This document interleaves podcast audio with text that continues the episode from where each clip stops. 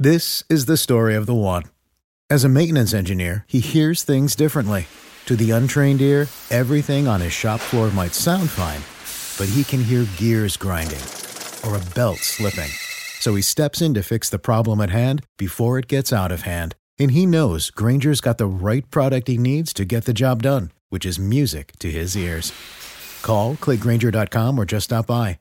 Grainger, for the ones who get it done. What's the easiest choice you can make? Window instead of middle seat? Picking a vendor who sends a great gift basket? Outsourcing business tasks you hate? What about selling with Shopify?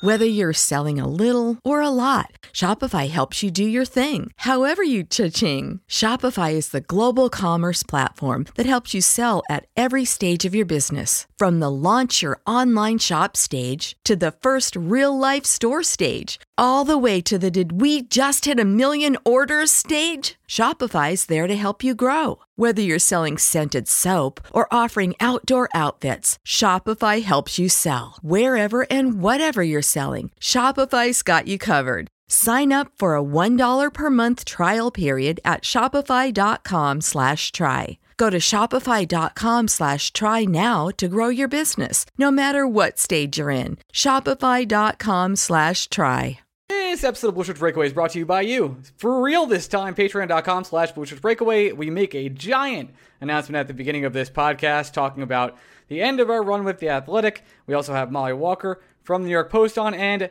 New York Ranger legend Jeff Beukeboom to come talk about the team and the future of the team and everything else around everything right now. Quiet trade deadline. Greg and I break it all down here on Blue Shirts Breakaway. Here's the captain, Mark Messier. Hi, everybody. It's Mark Messier, and you're listening to Blue Shirts Breakaway, the number one Rangers podcast.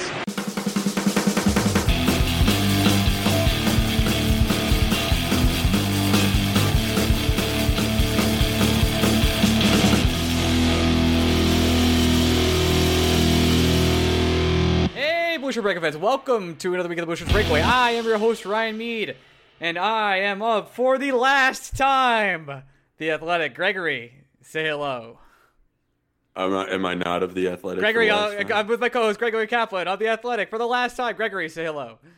for the last time. Uh, I'd like to thank the academy. And the Athletic Uh, for without- without- taking a shot on us.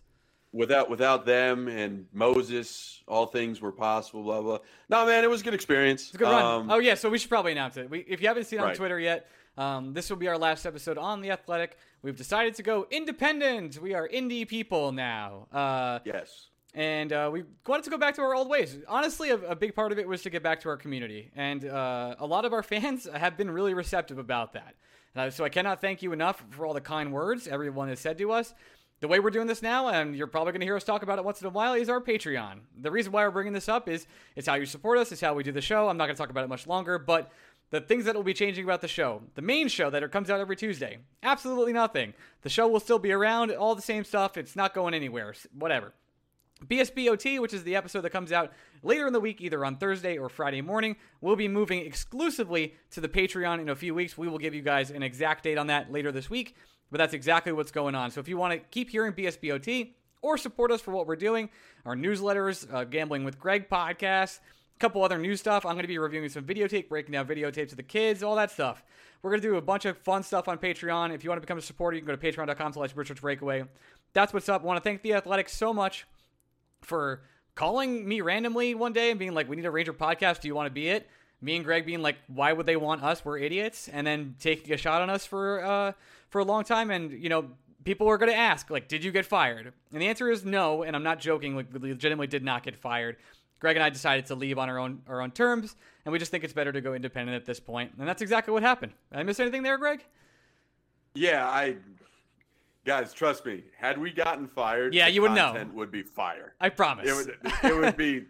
You you you would enjoy it more if we did because the stories would be fantastic. It it got to a point where um, I we we hold no ill ill will. We're still going to have a very lot of fun people that we've met along the way at the Athletic on the show. Ideally, there are just more things we wanted to do that we weren't able to do, and now we're going to be able to do them because we don't have to report to anybody but ourselves and our viewers and our listeners. So it's it's about right, we, we had a deep talk, and then we we can we can stop talking about it after this. Ryan and I had a deep talk. We we asked ourselves what what our goals were, what we wanted to do. Was this still fun?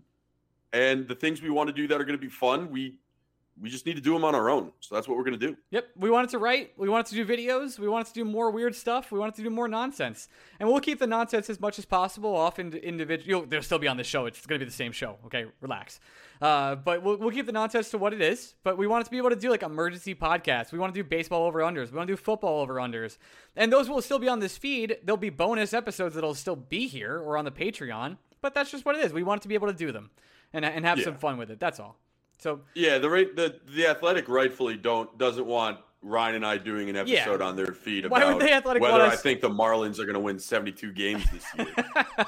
exactly. They don't care. Uh, and rightfully so, by the way. But some of you might. And uh, if you do, we're going to keep doing stuff like that. So it's fun. my masters my masters bets were not good this weekend. That's not surprising. Gonna- not gonna get out of the gonna get out ahead of it and say John Jon Rahm did what he did, Ryan. He made his late push at the end of the week, but he he just he had such a bad Saturday he couldn't dig himself out of the hole. I did. Uh, I do like the name that our Patreon subscribers have given for your gambling, which is Grambling.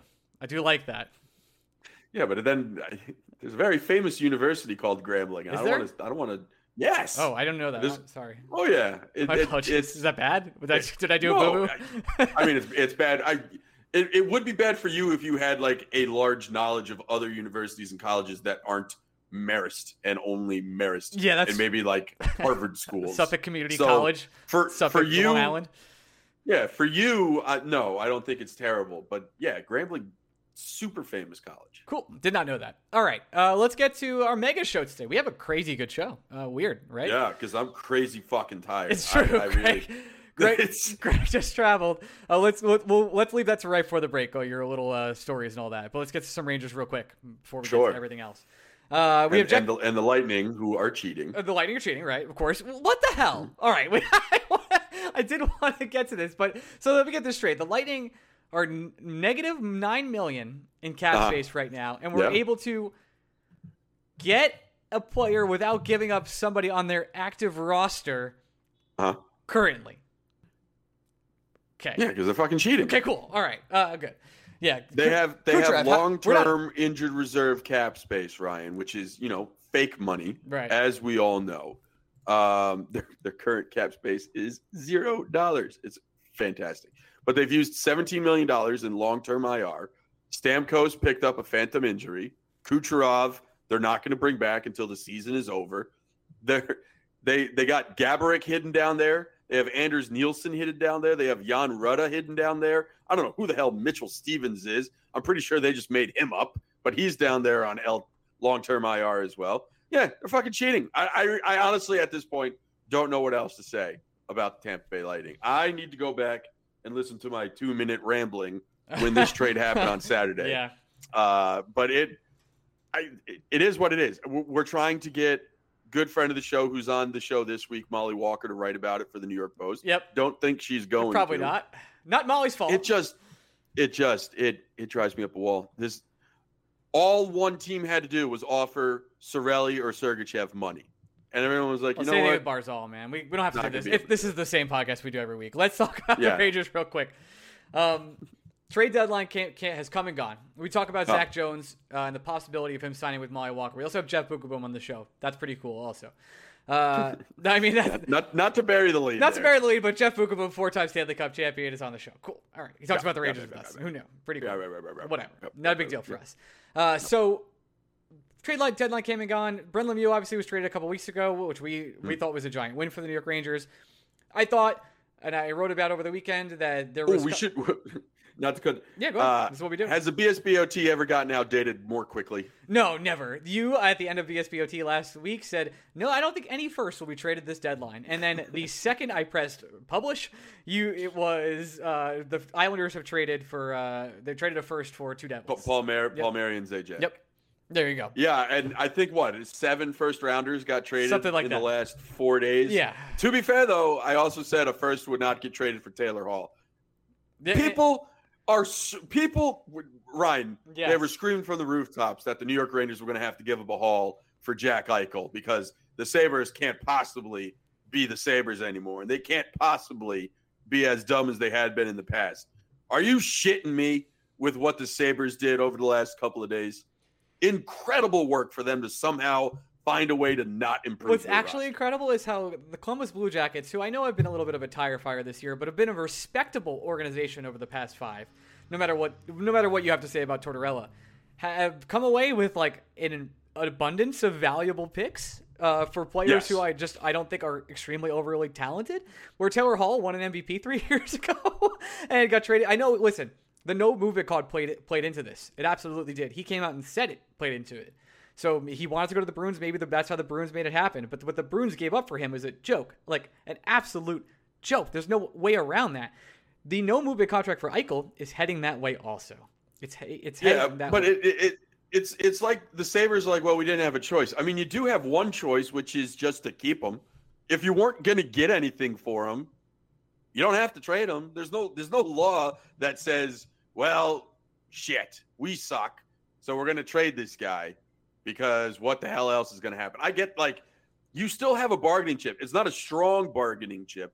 It's not a it's not the world's best one. It's not going to juice up the offer that much. But if the Bruins are like, hey man, we got this bag of shit that's lit on fire, can we have Taylor Hall? If you're the Sabres, you can at least ask them to put the fire out before you make the trade. Like you you you I I get it. It's gonna be bad no matter what. But they are just because it's not just Hall. Montour, they they got crushed. Eric Staal, they got crushed. And people when the Eric Staal trade happened were thinking, oh well, you know, maybe that's just like the going rate for players. Nick Foligno got a first round draft pick. yeah, Nick Foligno. yeah. What like like i- incredible. Just absolutely And I know. Eric Anyone Staal had thinks a down year, but Eric Staal is still a valuable player. It's Nick Foligno's injured. like, like, forget it. Yeah. I, I- don't understand. Okay. I- It's uh, I, I it- just a masterclass by Buffalo. Anybody who comes to my mentions over the next month or year or however long, I don't know time anymore. It's been a very long day on top of a very long weekend. But it, it's anyone who says, well, you have to account for the fact that the Rangers are trading for a player of this caliber. No, no, you have to account for the fact that it's Buffalo Sabres. And I'm now at a point where if it's more than Hajek, Howden, and a fifth round pick, I don't want to do it. Yep. Uh, I listen. I have to tell you, Kravtsov, who has been, I know you've been, you've had a very busy weekend. Kravtsov has looked incredible as a New York Ranger. I've heard good things. he I've has heard good been, things. he has just been more than I expected, more lively than I expected, adjusted to the game and the speed quicker. The the Islanders games, listen, it was tough. It was tough, especially because, in my opinion, the Rangers had. I listen. I'm giving myself hope. This is my fault. I'm doing it to myself. The Rangers had a, a somewhat slim chance of hope that the Buffalo Sabres could steal a game or two against the Bruins, and that maybe if the Rangers continued to win out and do what they were doing, maybe they could catch the Bruins if things all went right. And it was an absolute disaster for the Bruins. The Bruins ended up trading for Hall, taking him away from Buffalo. Uh, so now he's on their team, and then they will play the Buffalo Sabres six times in a row. The Rangers are. are, are But, but not not just that. We should also make mention that the Sabres also got Mike Reilly, who's been having a fantastic season, and he's just going to make that defense better. He's Right. he's essentially going to be able to be Charlie McAvoy light, which is exactly what the team that has Charlie McAvoy needs. you were uh, you, you said the Sabres, but you meant the Bruins. But yes, um, I sure did. Yep, I I'm said here- Adam Norris. I'm here I for meant you. it. I'm here for you. But in this in this occasion, the Rangers played the Islanders very tough in both games. I thought the children looked great in both games. The Rangers, the Islanders haven't lost when they when they've given they've scored the first goal this year. Not once. That's insane. The Rangers took them to overtime, even with Panarin, who right now last night seemed like he might be a little off. Uh, he had a heating pad on his back at the in the middle of the game. So maybe he's he's nursing something right now. It was one of the first nights. Uh, I really thought Panarin wasn't at 100%.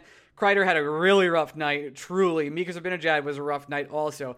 Pretty much everyone that wasn't, and I can't believe I'm saying this, Brendan Smith and Libor Hajek and the children had a, a rough night for the New York Rangers, and they still took the Islanders to overtime. The team is good. It really is. It's good. It's fun. It's young. There's a lot to look forward to. Will they make the playoffs? Likely not. They need to win both games versus the Islanders, and they need the Bu- the Buffalo Sabres, who are a disaster, uh, but have been playing better lately, to really take it to the Bruins or, of over the six games they play them in the next few weeks.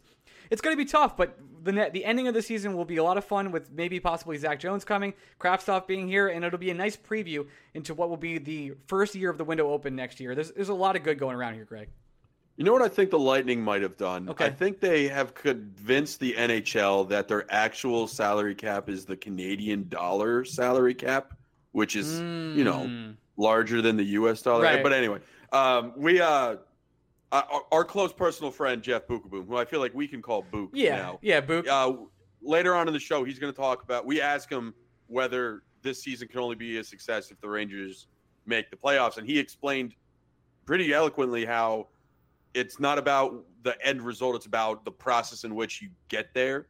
Um, and th- th- this is one of those moments where, if the Rangers miss the playoffs, they're playing playoff games right now, essentially, and they just took three out of four points against one of the more complete teams in the entire Eastern Conference, having the best season in the division for sure, and a team that just added Kyle Palmieri and Travis Zajac to an already deep lineup.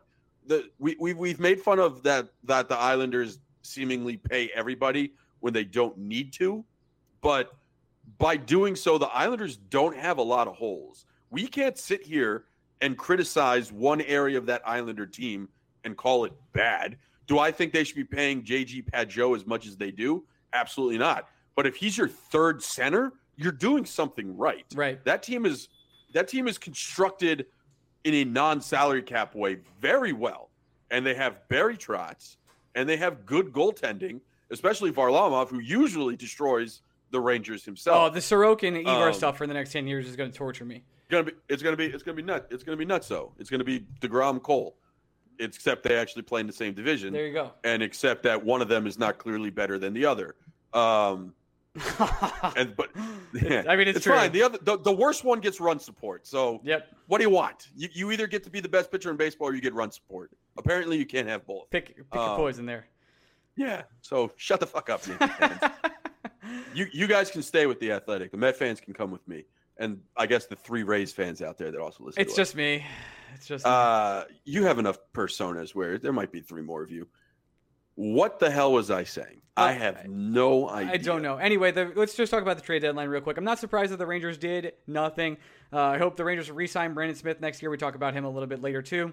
I'm a big fan of his, and I, I think Um, I, I'll- I'll push. I'll, I'm going to push Go back ahead. slightly on that one. yeah, it's Well, up to David Quinn. Up uh, in my opinion. Like Oh, here's what I was going to say. Uh, I want to. I want to put a pin in Brendan Smith. I Actually, remember that I was talking about him, but Okay.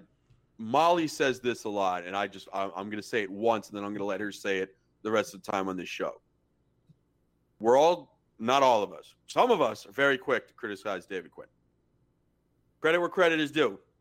Chris Kreider is doing one of his disappearing acts again. visibility cloak, Where did he go in the game? fourth line. Who got rewarded?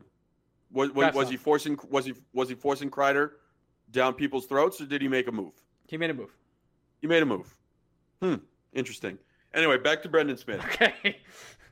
I understand why. First of all, I understand why Brendan Smith wants to stay. He sees that this team is growing and maturing and becoming something special. And if he can collect a paycheck while being with this team, I'm all for that. Um, Molly mentions that he would have to take a pay cut in order to stay with the Rangers. Obviously, they're not going to give him another $4 million to be their seventh defenseman. I'm just not of the. I, in theory, yes, if Brendan Smith wants to come back and wants to sit on the bench and just be an injury replacement or a, a Quinn Bin substitute and play in the neighborhood of maybe 35 to 40 games next season, I'm not going to sit here and say that's a bad idea. The Rangers are going to have more cap space than they know what to do with, even if they give him a million dollars.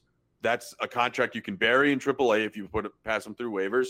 You can move Uh, Freddie Claesson, who who's, has played 30 games over the last two years, still gets fifth round draft picks on trade deadline day because people understand when you need to play him, he's quite good.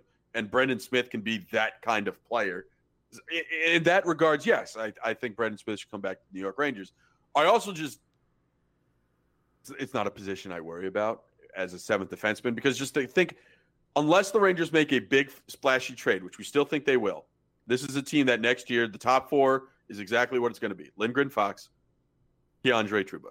You're going to have likely Zach Jones or Tarmo on the left hand side, likely Nils Lundkvist on the right hand side. So, do I think the Rangers need Brendan Smith on that team in case there's an injury? Not really.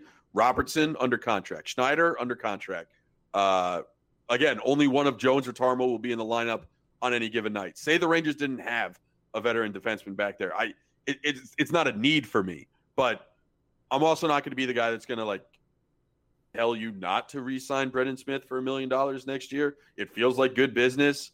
It doesn't seem like a bad idea, but I just I I, I don't. Whatever happens to Brendan Smith, I just hope he's happy. He seems like a genuinely nice dude. So I I, I hope I hope he finds peace and eternal uh, NHL altitude. There you go. I like NHL altitude. Anything else we want to cover before we get to our two interviews? I don't think so. Oh, just just how tired I am. I'm so sorry, Greg. It's gotta be tough it's for you, tough, buddy. man. It is. Listen, if there's anything I know in this world, it is hard being a 32 year old white male. It is just absolutely impossible. so tough for you, Uh, bud.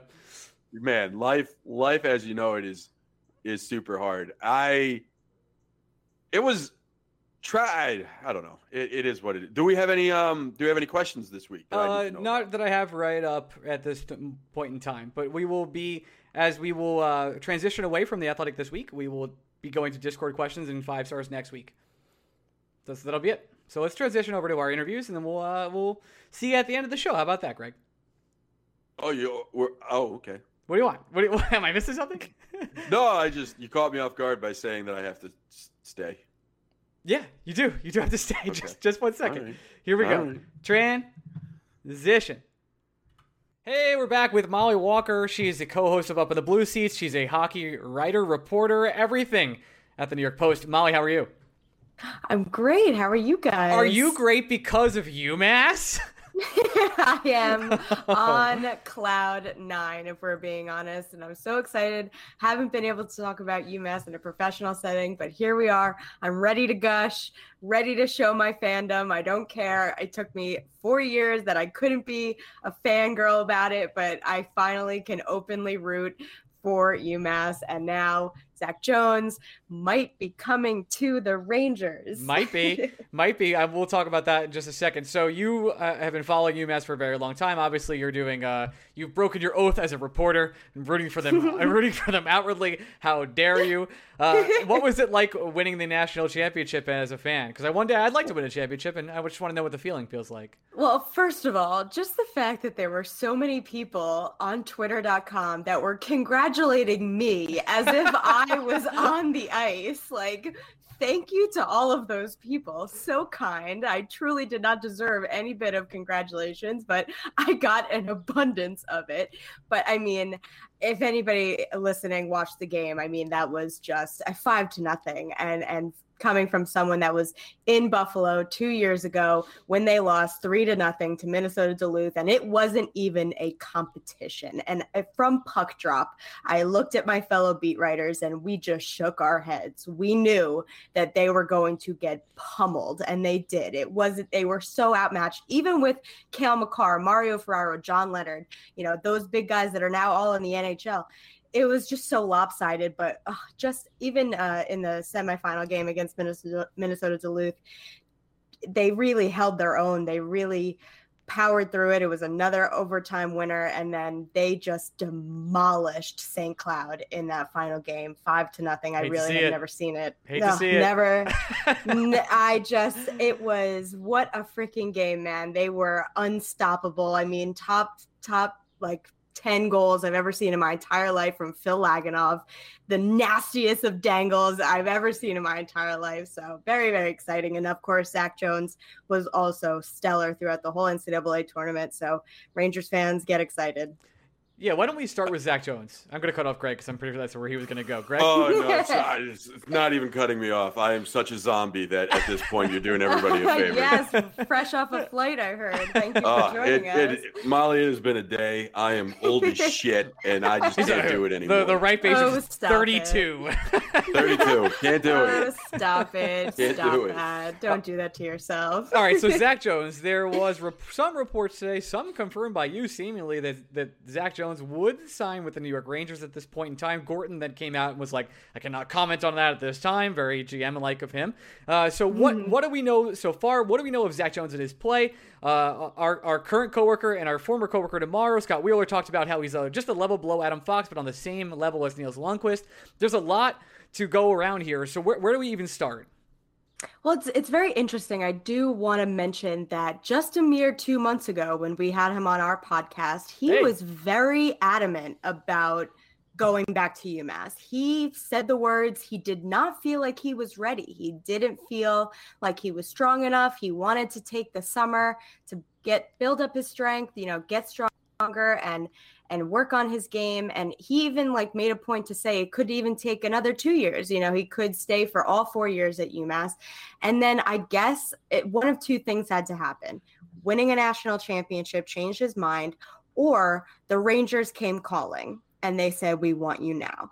So obviously he could have if he had stayed for all 4 years at UMass then he would have been a UFA by the time that that came around. So obviously the Rangers didn't want that to happen. So that also is kind of a, a factor that makes me think that there's a possibility the Rangers were like let's get a deal done now and that they were okay with burning a year of his contract and something that I'm starting to see in the NHL and also between the Rangers and Islanders in particular.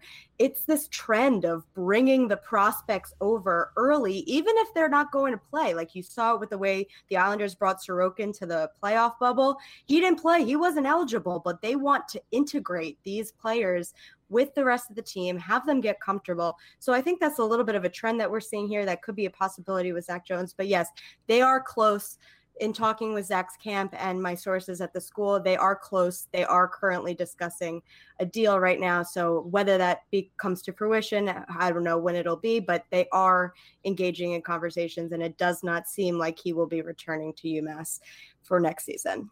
Oh, Molly, a couple of things I saw today during my travels was uh, the Ranger fans that were getting upset that the team was going to sign him and burn the first year of his entry level.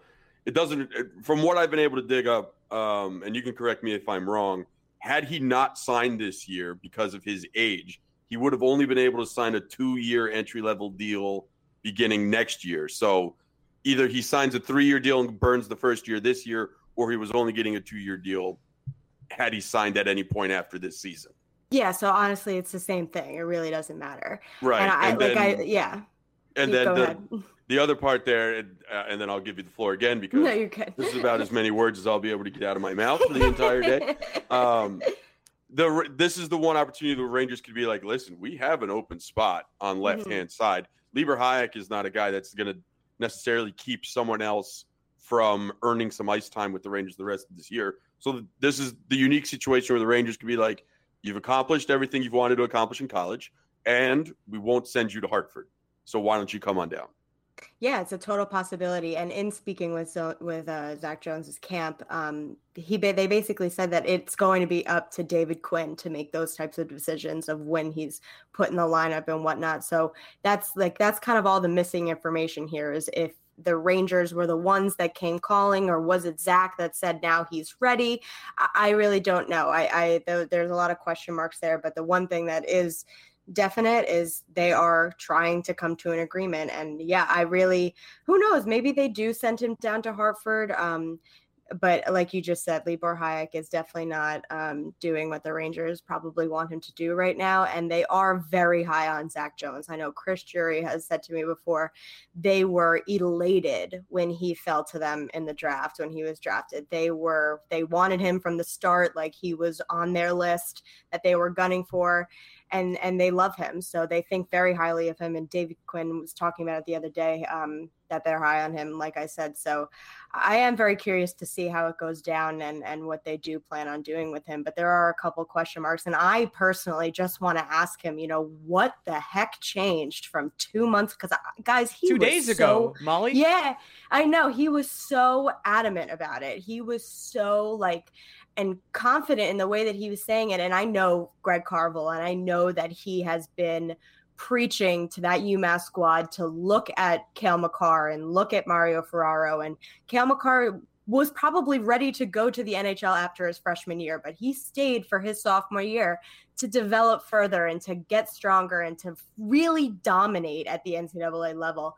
And then went on to the NHL and won the Calder Trophy. And now he's up for a Norris Trophy. You know, like he did it the right way. So I feel like that entire UMass locker room really hangs on that on those words and really resonates with that. So that's why I feel like Zach Jones was so confident in saying that because he really did believe that it would be in his best interest to stick around for another year. But I, I mean, a national championship championship for sure can change that. I remember in talking to Morgan Barron um, uh, before last se- before this past season um, when he first signed, um, he was also saying, you know, Cornell's season got cut short because of the pandemic, and they were kind of in the hunt for going to the Frozen Four. They were really on the cusp there, and he was like, "I just really want to win a national championship." You know, that was the only thing that he was that was pulling him back, basically. You know that, but once that's accomplished, there's you know, if you kind of in your mind, you don't you feel like there's nothing left to do, which I don't blame them. I do think we'll end up seeing both the players you just named on, in, at least in one game of the Ranger roster this the rest of the season. I do think we'll see Zach Jones. I hope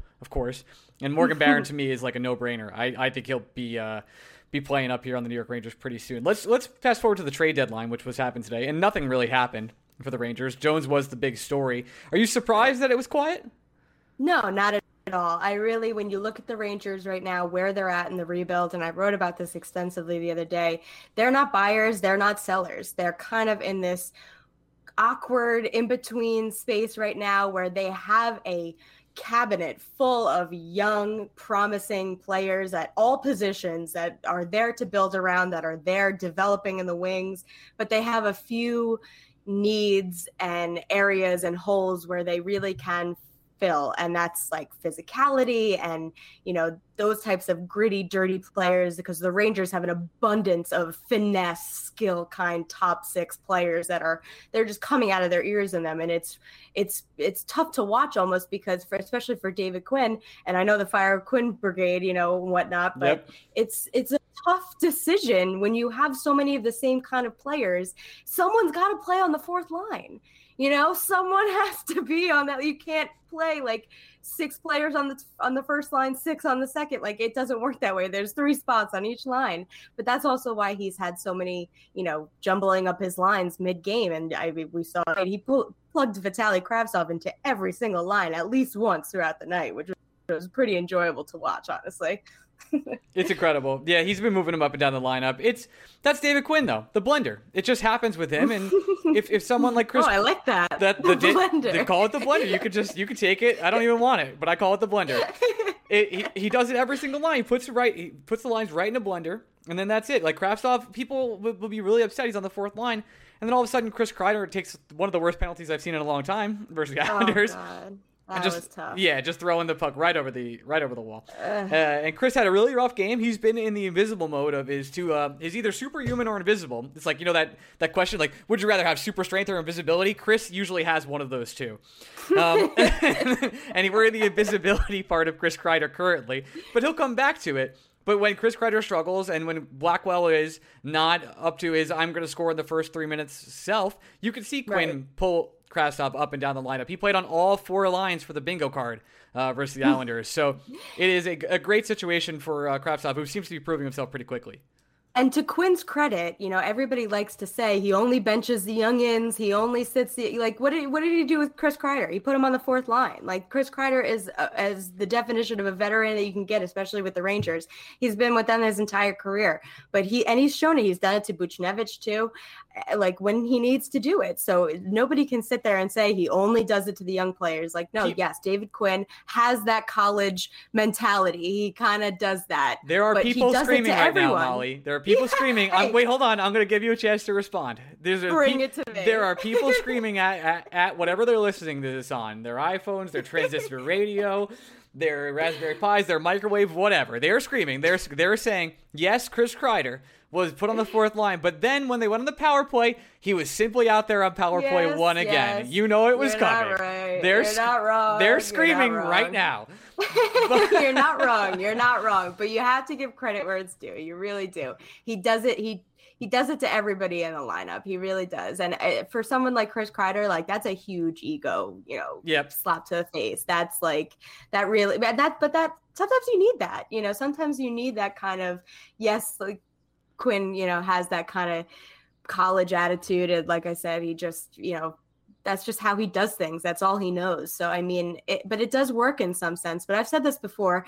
The biggest problem with David Quinn is that yes, he treats everybody on in the lineup the same way, but he I feel like he needs to get a better grasp of how he relates to his veteran players. I think that he has it down pat with the with the young players that, you know, cuz those are the types of players he's used to working with, but he needs to get a better hold on how he communicates with the older guys. I feel it's just it it just feels a little lopsided to me, you know. Mm-hmm. Mollie, I have two actual hockey questions for you. Whoa. Before I ask a hockey question, Ryan was just listing things. Can someone explain to me why refrigerators connect to Wi-Fi now? No. I, just, really I don't know why. Don't, Ryan, Ryan listening to the 17 things he listed that you can get a podcast on. You I actually just, can listen to a podcast with the fridge. I'm pretty sure. Yeah, I think. Yeah. I, why? Why? Why does my fridge need to connect to Wi-Fi? I, this I isn't like know. this isn't just hungover Greg asking this question, but hungover Greg is like exacerbated by the fact that it's now all I can think about. I just can't think of anything in this world that needs to connect to Wi-Fi less than a refrigerator. Anyway, well, in this in this day and age, I feel like everything needs to connect to Wi-Fi. yeah, but it's like, do you only get orange juice if you're on the house Wi-Fi? Like, what? What? I don't. Anyway, you're neither here nor there. Uh, Mollie, two two hockey related questions. Yes. One, um, was not that you. Was there something you expected the Rangers to do at the trade deadline if they were going to make a trade?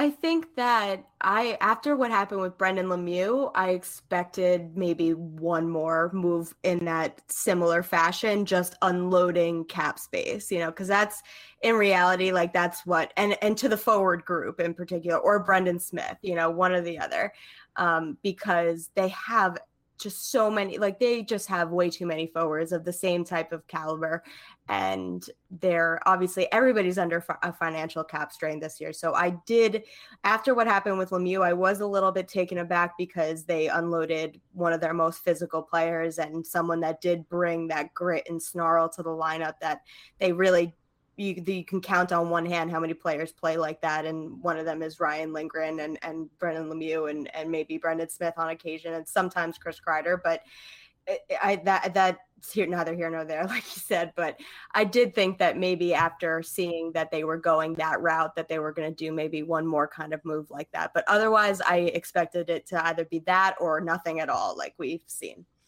Uh, second second question for me. Now that we had pitched this story a couple times to the Athletic, and since they didn't bite on it, you are an established NHL reporter. How come you aren't writing constantly about the Tampa Bay Lightning cheating? Constantly cheating. Well, I mean, I can barely get the New York Post to let me write about the New York Islanders and they are a New York team. First place. So unfortunately, I can't write about any other team except for the Rangers. Good answer. Smart answer too. We try to bring it up once a podcast. It's really important. You should read about it. It's, it's actually pretty crazy. They're uh, you should just sell that pitch. Like you should just go around to outlets and say, like, give us credit at the bottom at the very least, and maybe someone will buy it it's off you. Really, you know, it, it's getting patron account. It is. It's getting. It's getting to a point now where um, Frege sent out the tweet about who was it even that Savard that went to Tampa Bay, and I half of his responses were people tagging Ryan and I being like you're gonna let them get away with this? And I don't know what people. We're we're trying. We're absolutely trying. It makes no sense whatsoever that they're allowed to add salary, and yet here we are. Here we are. A minus nine million dollar cap hit is where they sit currently. Yeah. Not really sure how that works. Pretty. Sense. I'm not a math guy. But, honestly, hmm. all of the number. Me neither. Trust me. All the math stuff. Like I I can't even tell you how many times I text my colleague Larry Brooks a day asking him to clarify things for me about the cap situation and the and the years, the eligibility of all that stuff. It's so confusing. Does anyone else call Larry the Click King? It's just us. no, it's just you guys. But honestly, it is so fitting. I mean, say, everybody has their opinion on Larry, but the one thing is for sure, you want to hear what he has to say. We do it, and no matter what, that's always going to keep him where he is, but is one of the best of the, in the industry. Larry, the fi- the final key to our beat writer uh, power gauntlet. We will someday get him on this show. Uh, I, I, I know we kind of talked about Brendan Smith, but has have you gotten any feedback from what the Rangers think about him around the locker room? He does seem sort of like an extra coach, despite actually playing maybe some of his best hockey in the last four years. These past couple games. Yeah, you know, I asked David Quinn about that the other night after the Islander game, after Brendan Smith declared that he wants to be a Ranger. You know, his whole situation, he's about to be a UFA, but he wants to be here. And he very adamantly expressed that. So I wanted to, you know, get another quote from for my piece on that. And I asked Quinn about him, and Quinn said he just has a model work ethic, and that above all else, he is just a great example to the young kids in the locker room. And I feel like he probably doesn't get as much notoriety about the leadership that he brings because, I mean, whenever we speak to him, he is so he just gets it you know he just gets what the whole media thing is and and knows how to elaborate and how to really go in depth and it makes all of our lives so much easier. But he's so well spoken and just so just articulates his thoughts and feelings and analyzes the team so well for us. And i feel like that translates over into the locker room and translates over into his relationships with the young players. And that's you know that's something you can't buy you know that's really something that is so you're just so fortunate to have as like a bonus in a player. It's not something that people usually value as much. Although this this particular deadline has seen with you know Nick Foligno going around, and it really has been uh, a big uh, point of emphasis for this trade deadline is leadership. But I just feel like Brendan Smith definitely doesn't get uh, acknowledged as much as he should for the type of leadership that he brings in the locker room. And he's just definitely a good guy to have around. And I also think it's very impressive that he can really be plugged anywhere. You know, he can play, he can yeah, play forward. He can, yep. honestly, strap the pads onto him, see what he can do. Because honestly, this guy can play everywhere. Yep. Mollie, with with uh with the abundance of children on defense, and we talked about Zach Jones, Nils Lundkvist on the horizon, the Tarmo Reunanens, the uh, Matt Robertsons, mm-hmm. the amount of young defensemen the New York Rangers currently employ. Can you mm-hmm. see any scenario in which Brendan Smith comes back on a one-year deal as like the seventh defenseman for the Rangers next year? See, I think that it'll come down to price. And it'll come down to if he's willing to take a pay cut. Um, but like you just mentioned, I feel like they really are. They they're stacked uh, on the defensive end of things, and and they really have a lot of players that they're looking forward to, especially in Jones and, and Nils Lundkvist. Like you said, I think those two are going to round out the bottom six uh, very shortly here, and um, I just. As much as I would like it, especially for Brendan Smith, who very clearly said he wants to stay with the Rangers, I just I definitely think it'll be a really tough situation for Jeff Gorton to be in because they do need to start giving these players a look. And I feel like that's been a, a, theme for this entire season, and it probably will stay next season is when do you let the children take over? You know, when do you really just start riding the young ones? Which against the Islanders, David Quinn was riding that kid line left Constantly. It was the best. Um, uh, it was so fun. But honestly, why wouldn't he? Because that was the only line that was really going. So that was it. But exactly. So that line and Kravtsov. That is that, yeah. That's it. Yeah. That and that doesn't happen every night, but when it does, David Quinn at least was able to recognize that and really rode them for as long as he possibly could. But I think that's definitely a hard decision that David Quinn and the rest of the organization have to make is when do you really switch oh. over to the lines? We have another caller in coming in real quick. One second. Thanks, Jeff. Mollie, I can't thank you enough yeah, for joining no us today. no, pro- no problem. I was like scared. I was like, is this like a hack call? No, no, no. I wasn't sure what it was. well, why don't you um, go ahead yeah. and, and, plug your uh, your place at the New York Post and everything else you do?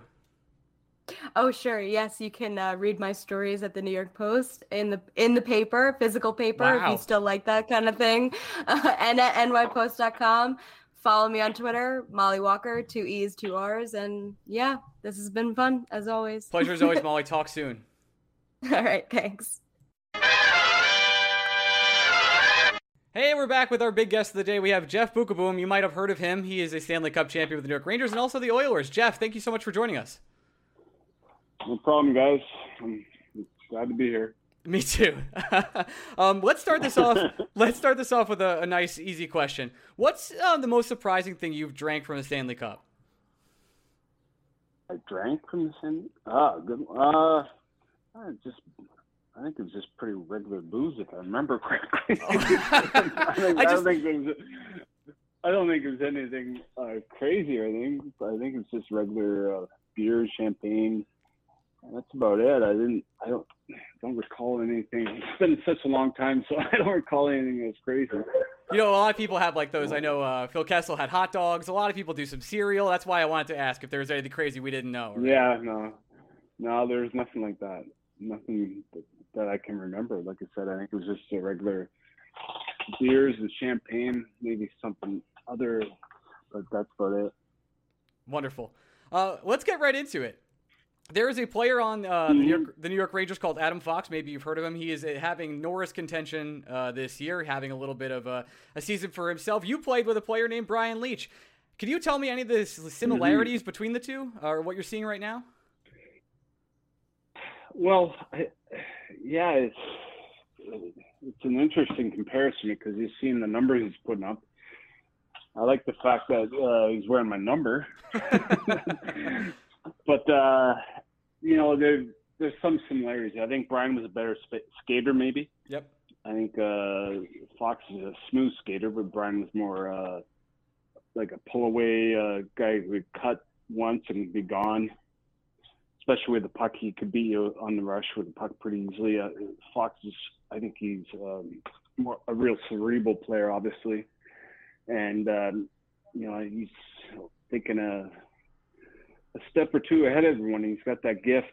There's not too many people that have that gift, and he has it. And he can outweigh you. He reminds me, uh, his mind remind, reminds me of Zubov more than Brian actually. I mean, uh, Zubov was such a great passer, and he had ice in his veins. He just waited the last minute until something opened up, and then he could hit you. So I think there's a lot of uh, the two of them in there, and you know that's great comparison. Two Hall of Famers that I was able to play with. Jeff, uh, last year during the pandemic, when absolutely nothing was going on, Ryan and I both did deep dives on the 94 Cup run. And while a big takeaway from that entire run is just the incredible play of Brian Leetch, it also can't be understated mm-hmm. how important your role was playing alongside Leetch, how you allowed him to do a lot of what he does well. What was it like from your perspective? What what did you bring to that pairing that the casual fan may not have been able to identify? Well, I, I think we were able to read off each other fairly well. Um, you know, um, I was not re- counted on offensively, and I wasn't an offensive player as a pro. As a junior, I, was, I put up some numbers, but you know, it's a different game, obviously, once you get to that level. And um, you know, Brian and I meshed together well. We were able to communicate well uh, on the ice. We were able to take advantage of what either one of us did for you know for the team and for each other. I think we read, you know, we were just uh, in sync when from day one, and Brian was such a easy guy to play with also because he was, you know, I always say he's probably one of the more underrated players I've ever played with. People don't realize how hard he played, how hard he was on himself, how you know he'd go block shots, he'd go in the corner with guys bigger than him all the time, and usually come out with a puck. And he didn't try. He wasn't just an offensive player that was a finesse player. He, he played hard. So, you know, that's my the way I um, uh, remember things.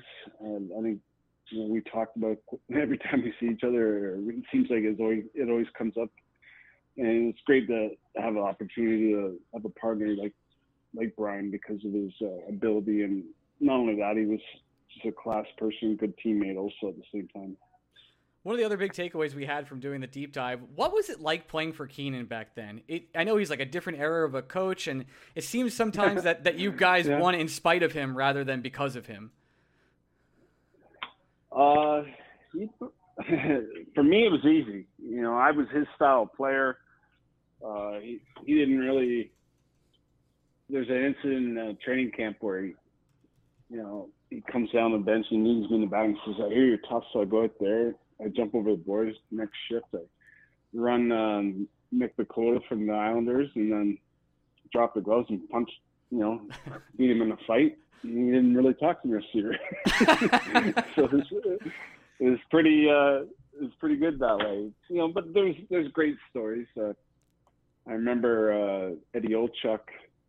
He he uh, we almost got in a fight in practice because you know he was in it always in the lineup and he was always working his butt off to get in lineup. He was such a te- great teammate for us that he um, so he, you know, he, he go his way to work extra hard in practice, and you know, he hit me, and it was a little dirt. Or I thought it was a little dirty. He didn't, but and then we got into it a little bit. So a month goes by, and he used to call me farmer because I grew up on a dairy farm, and he goes, "Farmer, remember uh, a month ago when we almost got in a fight in practice?" I said, "Oh yeah, yeah, I remember that." and he goes, "Yeah, I haven't been out of the lineup since." So it, was pretty funny because Keane loved that, right? He, he wanted a guy like Eddie, who was a, more of a finesse player, to play hard and be confrontational. And it started in practice one day. So, it, you know, the, everyone has their own stories. Everyone has, you know, and some guys are good, some are bad, and, and some guys are in between. So they're, they're great stories. They're great uh, memories, obviously, that uh, ended in very successfully. Jeff, I'm, I'm always curious. Um, we know we all know you got into coaching after your career. You're still connected to the game, doing some scouting. Was there a defining moment during your playing career where you thought to yourself, I, I, I, "The next, the obvious next progression for me is going to be behind the bench"? Did you ever? Was there a moment in your career that's that snapped into place for you? No, I, I think it was just the passion for the game, and you tried to give back on a consistent basis, and you thought you could always. Uh, pass along long knowledge. You could um, show other players how to uh, be professional, how to improve them their game, how to you know be successful. Especially the younger players. I started with coaching my kids, and then moving up junior, and then American League and NHL. So you know, it's just you always want to give back, and you you always want these players to succeed, and especially you know when you uh, your your organizations that you grew up within. You know, starting with Edmonton and all the way to the Rangers. So, you know, my job still, like my passion now is still hockey because, you know, I want to see the Rangers get back to that and hold that cup up. And you know, I don't want, you know, I want another couple or three in my lifetime. And you know, I think if you look at the team, there's some real positives. I think the young guys are really playing well, especially of late oh, yeah. the reason why they're um, coming together. And you know, like a guy like Chytil who missed some time, and you see his progression. And you know, I like uh, Kakko, I think it's been very good lately. Same with uh, and they're on a line together. And then obviously the the rest of the team in general, Miller on the point, obviously Fox's second year, and Lindgren second year.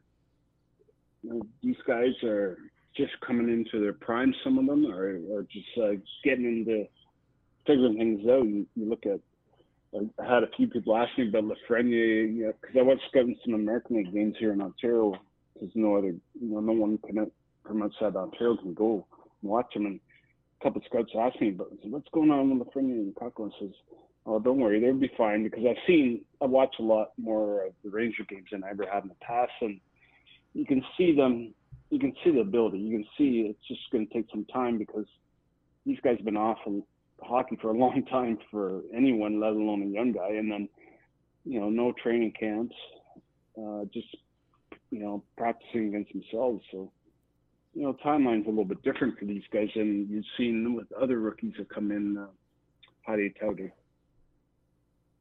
Have you been surprised at all by Kakko's ability to sort of be a defensive forward before his offensive game is really developed. Obviously, when we scouted, or when anybody scouted Kaapo Kakko, uh, the offensive ability was was all there. He had all those those tools in possession in his possession, but the defensive game was never part of this projection for him, and yet he's become this sort of two way forward over the last just I don't know two months.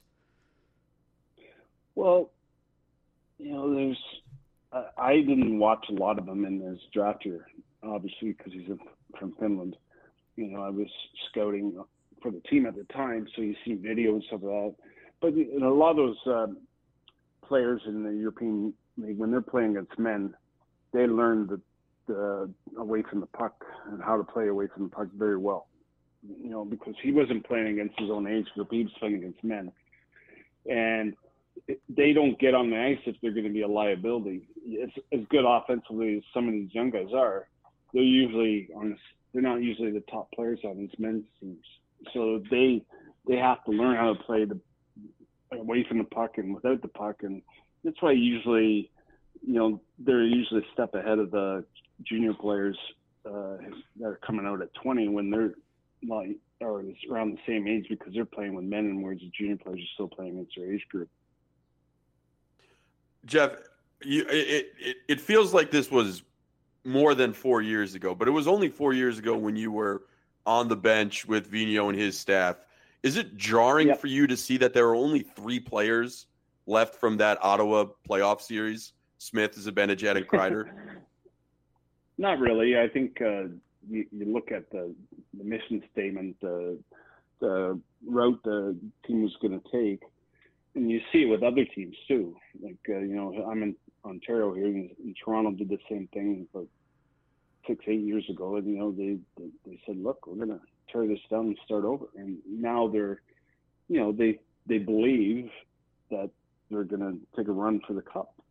So you look at the how how these young guys uh, come in the league, and you know, especially guys that you're counting on being frontline top six players, top four defensemen on a lot of these teams, and you get a high pick, and they start to develop, and then you fill in underneath, and it doesn't take long, and uh, you can see, you know, how competitive we are right now, and how close we are to uh, making playoffs last year than last year, and same with this year. So we're right there, and you see the guys are drafted like uh, the goalies have always had a tough time. Shesterkin. His name's Shesterkin, yeah. You know, he was drafted uh, God, seven years ago.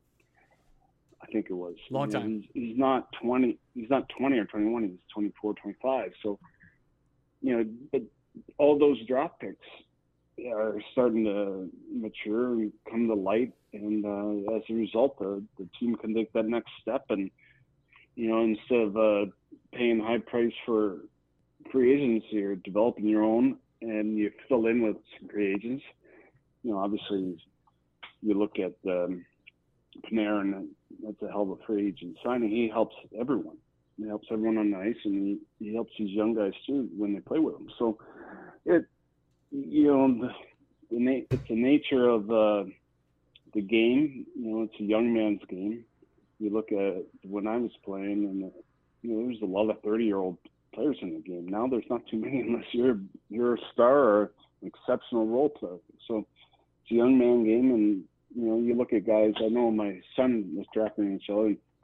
I'm looking at guys he played junior with, and they're 29 now, and you're going, they're close to the end of their career, and that's hard to believe. yeah. Whereas you know, when I was playing, it seemed like you're just getting your prime or in your mid to late 20s, and you're. But you know, the economics has changed, the, the game's changed, and as a result, it's younger younger man's game. Has there been a certain New York Ranger prospect you've scouted that you really thought to yourself, "Wow, this guy is special," uh, and uh, either that player's on the team now or is uh, is is looming to make the team in the next few years? Well, it's not always like that because the guys you really, you know, like uh, the first draft, I think is uh, the kid from Carolina, uh, the second pick overall was playing in Barrie, and um, the Russian, what's his name, um. Mm-hmm. And, you know, you knew you didn't have a shot at him. So, you know, it's more, you know, what makes your draft and makes your team very uh, competitive and, and, makes it, you know, you have to fill in with the, the later picks. And there's uh, last year we traded one of those picks that I was I was really high on was Joey Keane he already went through the draft and he was playing in Barrie, Wish, uh, Wishnesnikov.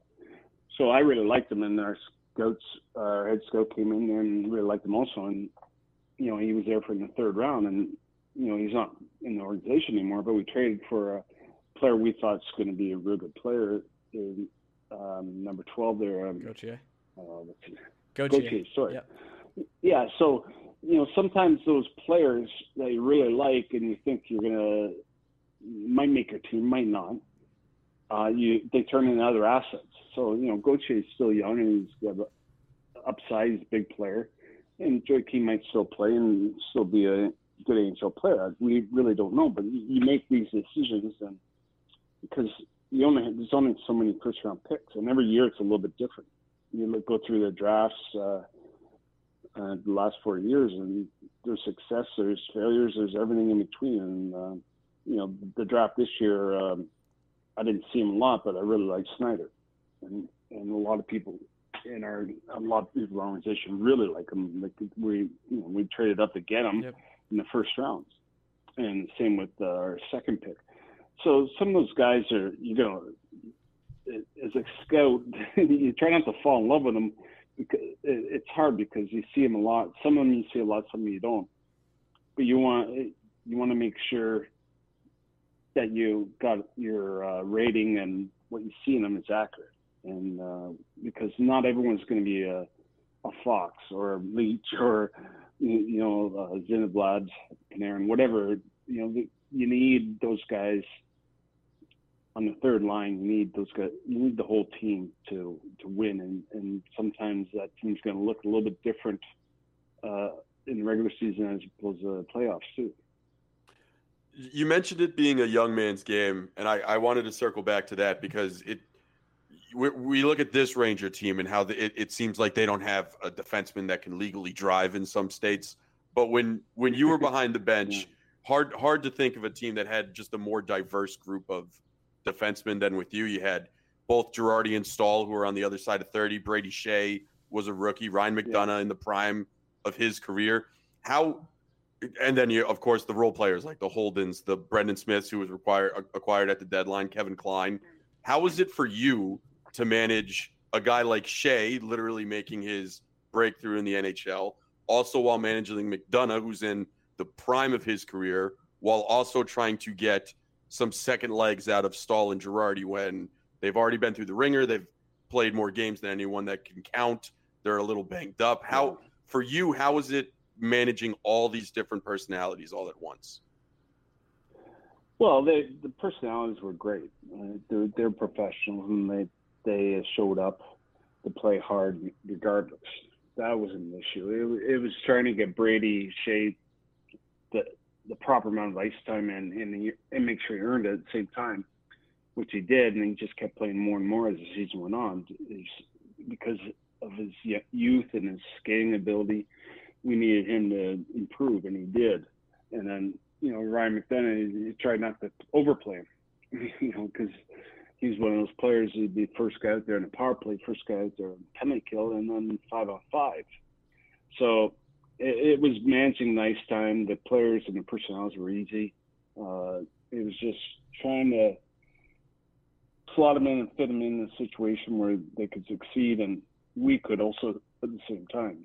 So it's always about uh, managing, you know, with Ryan, and you know, and good for him. He gets to stand a cup in Tampa. Unfortunately, not in New York, but yep. you know, he was a horse, and but at the same time, he was playing upwards in the mid, usually mid uh, 20 minute range.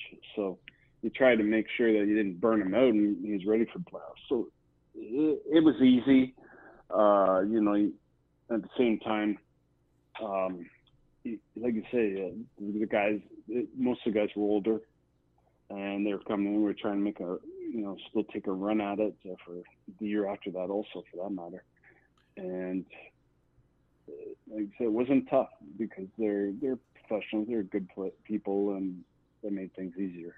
Did Did you always get the vibe from Dan Girardi that he was going to have a future coaching when he was with the Rangers? I yeah, uh, never really thought much about it. Quite honestly, I thought, you know, you're in the moment. You you don't think past it. There's certain guys you come across every once in a while. You, you can see it. Uh, you know, it jumps out at you. And so this guy's very, you know, intellectual. He's asking a lot of questions. He's he's wondering about this, that, and everything. And uh, you know, maybe asking about drills and practice stuff like that. So everyone's a little bit different, and some of those guys jump off the page at you.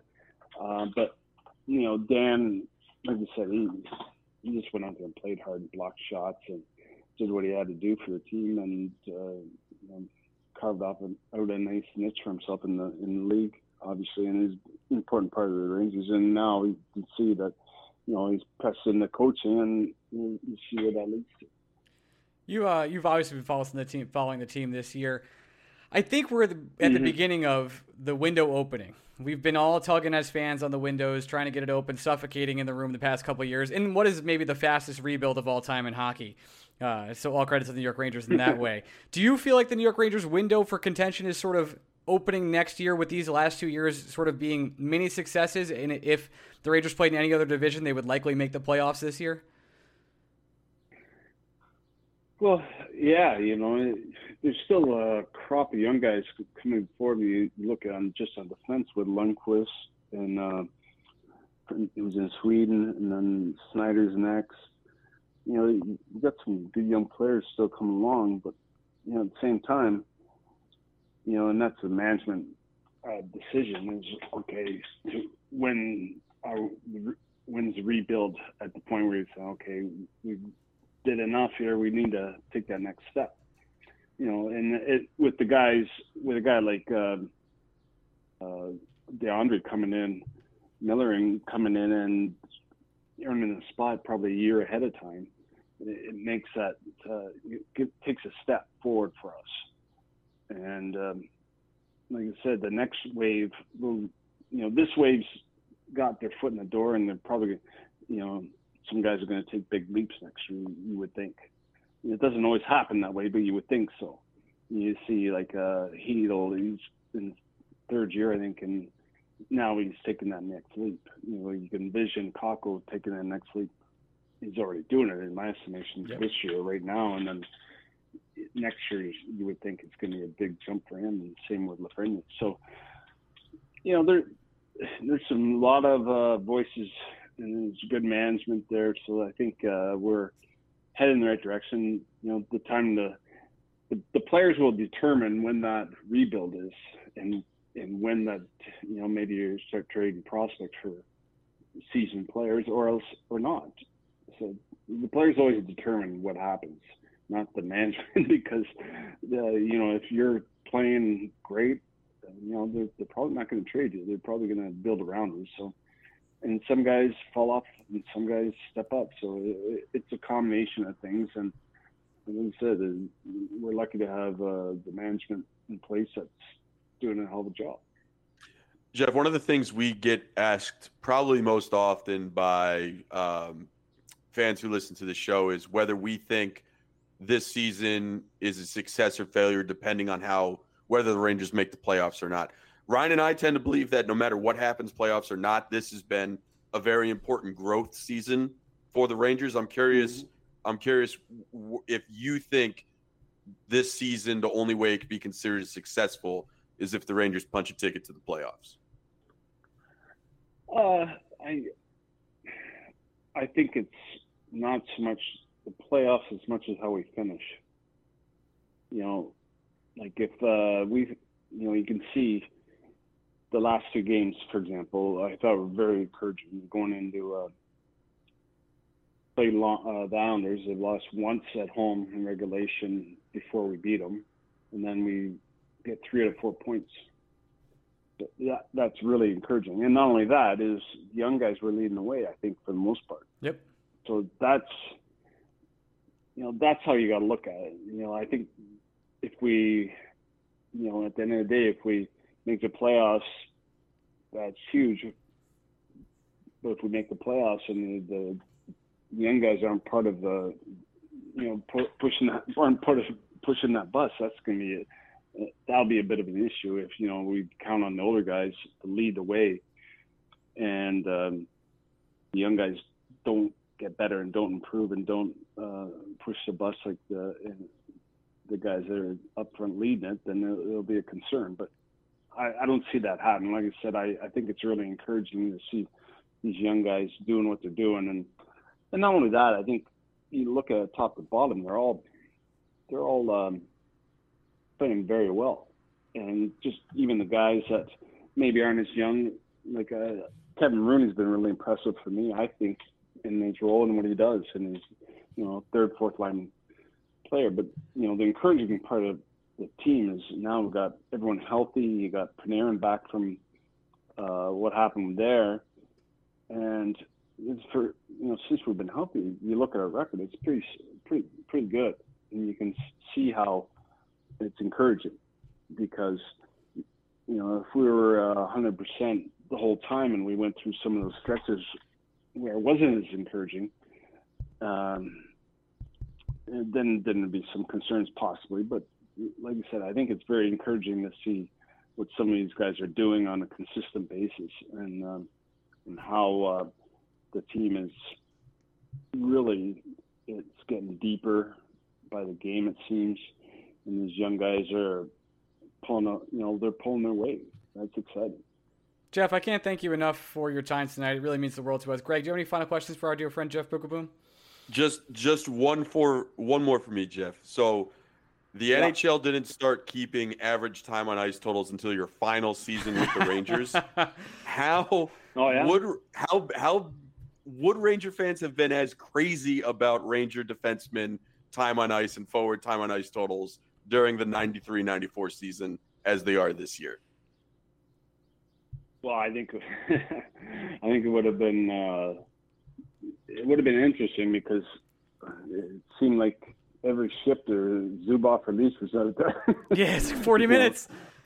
It's ridiculous. Yeah, so I think it would have the statistics part of things would have been interesting. That's for sure because it was funny. We were uh, we were going through uh, some exercises from a scouting perspective, and the one scout says, "I watched." Uh, you know, and before there was hockey it, in Canada, there's a lot of old hockey.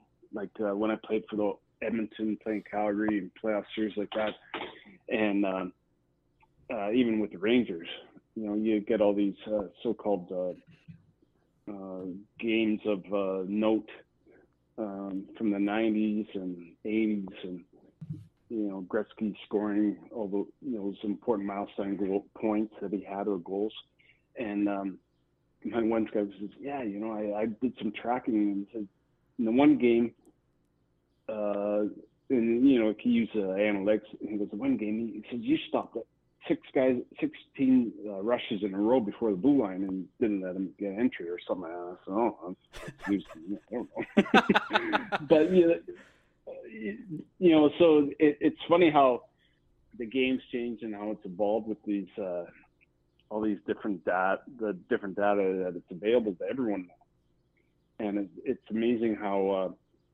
uh, uh, if you went back to uh, the data for guys, you know, the Hall of Fame guys like Mess and, you know, you go go down list on that team especially, um, how how it would apply because I, I think it gets uh, I think the new age fan are right into it uh, the older people probably not so much, but now it, you know you, when you get Steve Valiquette on there talking about the goals and the uh, how when you pass across the midline now the chances go up and stuff.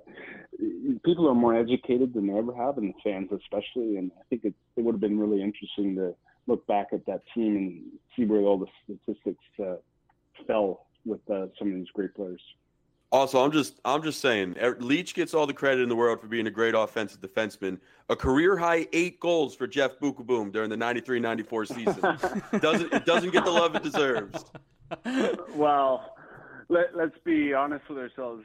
You know, I I'll take some credit. Don't get me wrong, but if we don't have uh, Brian Leetch on that team, uh, we don't win the cup. Oh, Jeff, pretty, Brian Leetch is playing like 45 I, I minutes. Those games, man. He's crazy. Well, it seemed like yeah, it seemed like he never came off ice, and and that's the one thing about Brian also is, you know, he couldn't get him tired. It seems, you know, he was such a great player, and and uh, he was built to play the game the the way he did. So it was exciting uh, to be part of that team, that organization it's still exciting in a different way, and honored honored to be part of things. But uh, you know, it's great to see the team doing as well as it's doing, and uh, it, you know, it, to be a Ranger fan right now and uh, go through what we this team's gone through in the last three years, it, it's exciting to see the benefits from all that. It's going to be no better time than the next decade to be a Ranger fan. I'll tell you that. It's going to be a, a real fun ride. Jeff, cannot thank you enough. Uh, keep doing what you're doing, and we appreciate your time today. Yeah, thanks, guys. Have a great time, and uh, thanks for having me on. Pleasure. Thank you so much. All right, those were great interviews, Greg. Had a great time. Uh, you did good. I, I I perked up. I perked up for Booch. Really proud, Booch. Yep. Well, except it was Book. yeah, our good friend Book, who we, we did state. Good job. Uh, I want to thank everybody for listening, and especially our Patreon supporters. And I'm going to butcher some names here, so please correct me and uh, DM me on Discord where we have our Patreon if I got these wrong. Amber Cohensberger, uh, Brent Ben Waters, Billy Huff, Brian Doyle, Blue, Broadway Blue Bleeder, Chris, just Chris, uh, Dennis Dietz, uh, Eric Stagg, George Obrinsky, Jimmy Mack, JTC 131313, Kyle Franklin, Mike Smith, Samo, Sean Taggart, uh, Stefan Lomeyer, Swingart, Thomas O'Neill, Tori from Manhattan, Vinny Hay, and Will Spector. There we go. We are back. Uh, thank you for. I, I, I would say maybe thirty percent of those names you actually. Got. Yeah, I think that's probably true. Well, I'm gonna I'm gonna try to come up with some fun stuff for these names at the end of shows. So uh, stay tuned, everybody. Uh, what you're just gonna like rename them? No, what, what, no, what I'm gonna like m- music and like Hall of Fame induction and stuff like that. oh know? my! Yeah, I have some stuff oh planned. It's okay. Uh, all right, let's uh, that's the end of the show. Uh, you, thanks for uh, following, of course. Thanks for the feedback. Thanks for supporting us on Patreon. If you want to follow us on Twitter, you can follow me at Orion Media. You can follow Greg at Blue Shirts Break. We'll be back later this week for BSBOT. Uh, signing off from the Athletic for the last time. Goodbye. We are Goodbye now forever on Athletic yeah. Boys. Bye bye. Here in America, work is in trouble. We've offshored our manufacturing, sent away good jobs, and lost so much ability to make things. American Giant is a company that's pushing back against this tide. They make high quality clothing, sweatshirts, jeans, dresses, jackets, and so much more, right here in the USA. Visit American Giant.com and get 20% off your first order when you use code STAPLE20 at checkout. That's 20% off your first order at American Giant.com, promo code STAPLE20. Save big on your Memorial Day barbecue, all in the Kroger app. Get three pound rolls of juicy 80% lean ground beef for $3.49 a pound with a digital coupon. Then get select varieties of flavorful Powerade, Body Armor Super Drink, or Arizona tea for 77 cents each, all with your card. Shop these deals at your local Kroger today, or tap the screen now to download the Kroger app to save big today. Kroger, fresh for everyone. Prices and product availability subject to change. Restrictions apply. See site for details.